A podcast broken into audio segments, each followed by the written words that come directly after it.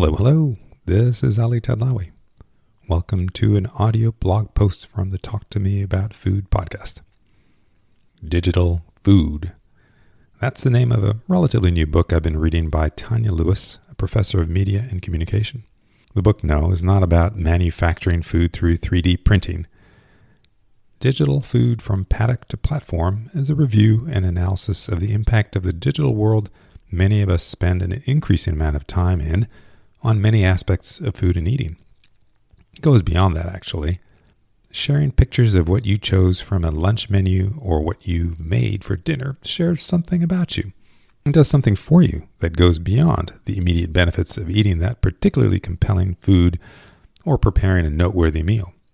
YouTube, Facebook, and other connection points to this digital world are facilitating new and fascinating consumer behavior when it comes to food, too. For one thing, I wasn't aware how many food photos are circulating in cyberspace. How big a behavior this is.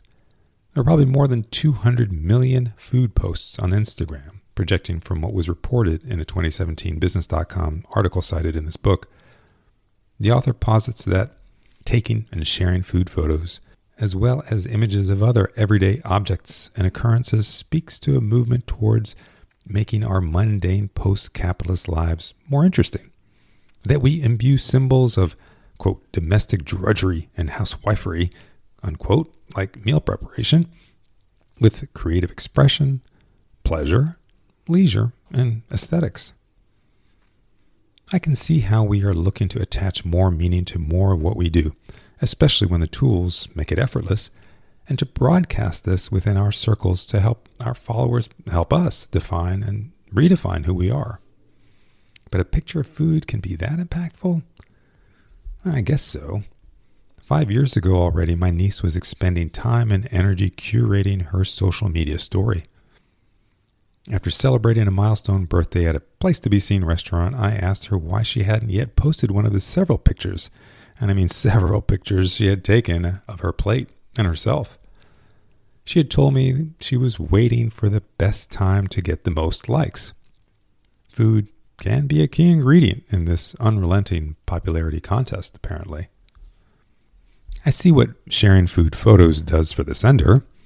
A picture of an awesome dessert in front of a smiling, knowing, self satisfied face showing off glowing skin, braces free teeth, and a great hair day.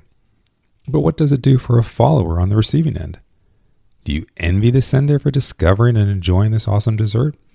Does she reaffirm that she's an influencer when it comes to food and beyond, and that you are truly a follower?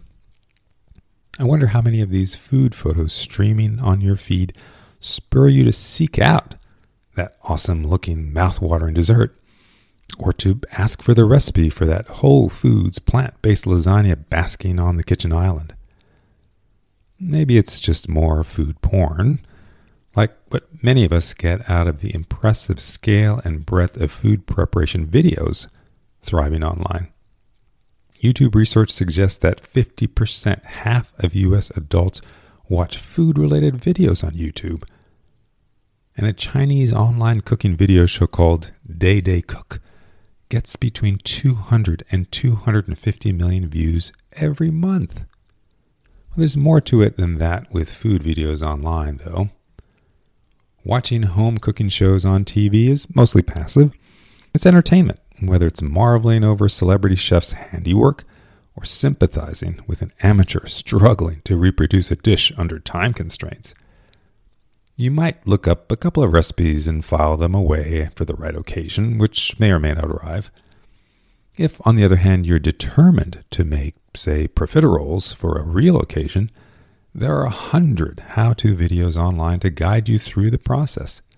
And by the way, Gordon Ramsay's tutorial has 1.7 million views at last check. You have the luxury of choice. You can find a chef, a non food celebrity, an amateur cook like yourself, or some member of your quote unquote tribe that speaks to you. There are different formats too. In addition to on demand videos, those looking for instruction, inspiration, entertainment, or even community can choose live streaming interactive content. The digital world continues to deliver on this overabundance of choice for consuming food without eating it. I'm intrigued also by a smaller but growing behavior around meal sharing. There's an app for everything, so no surprise that there are apps to facilitate meal sharing.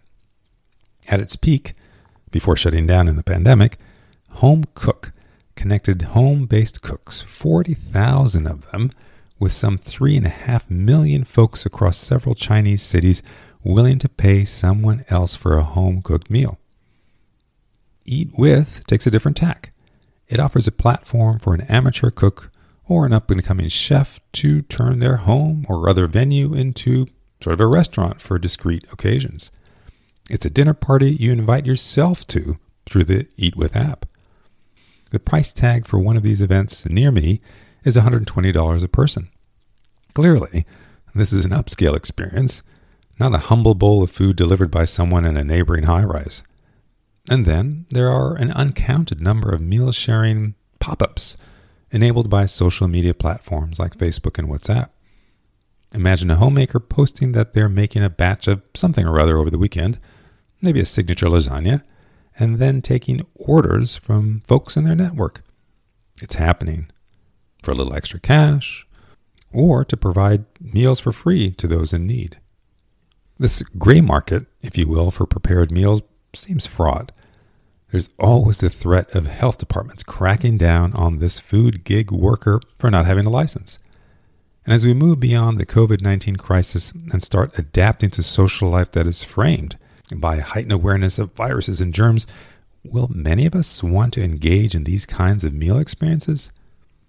How many of us will feel comfortable trusting private cooks, maybe only somewhat more skilled than ourselves in the kitchen? And kitchen's not very different from our own to make and sell us a meal we pick up on the way to or back from work. That some of us will, maybe many of us will.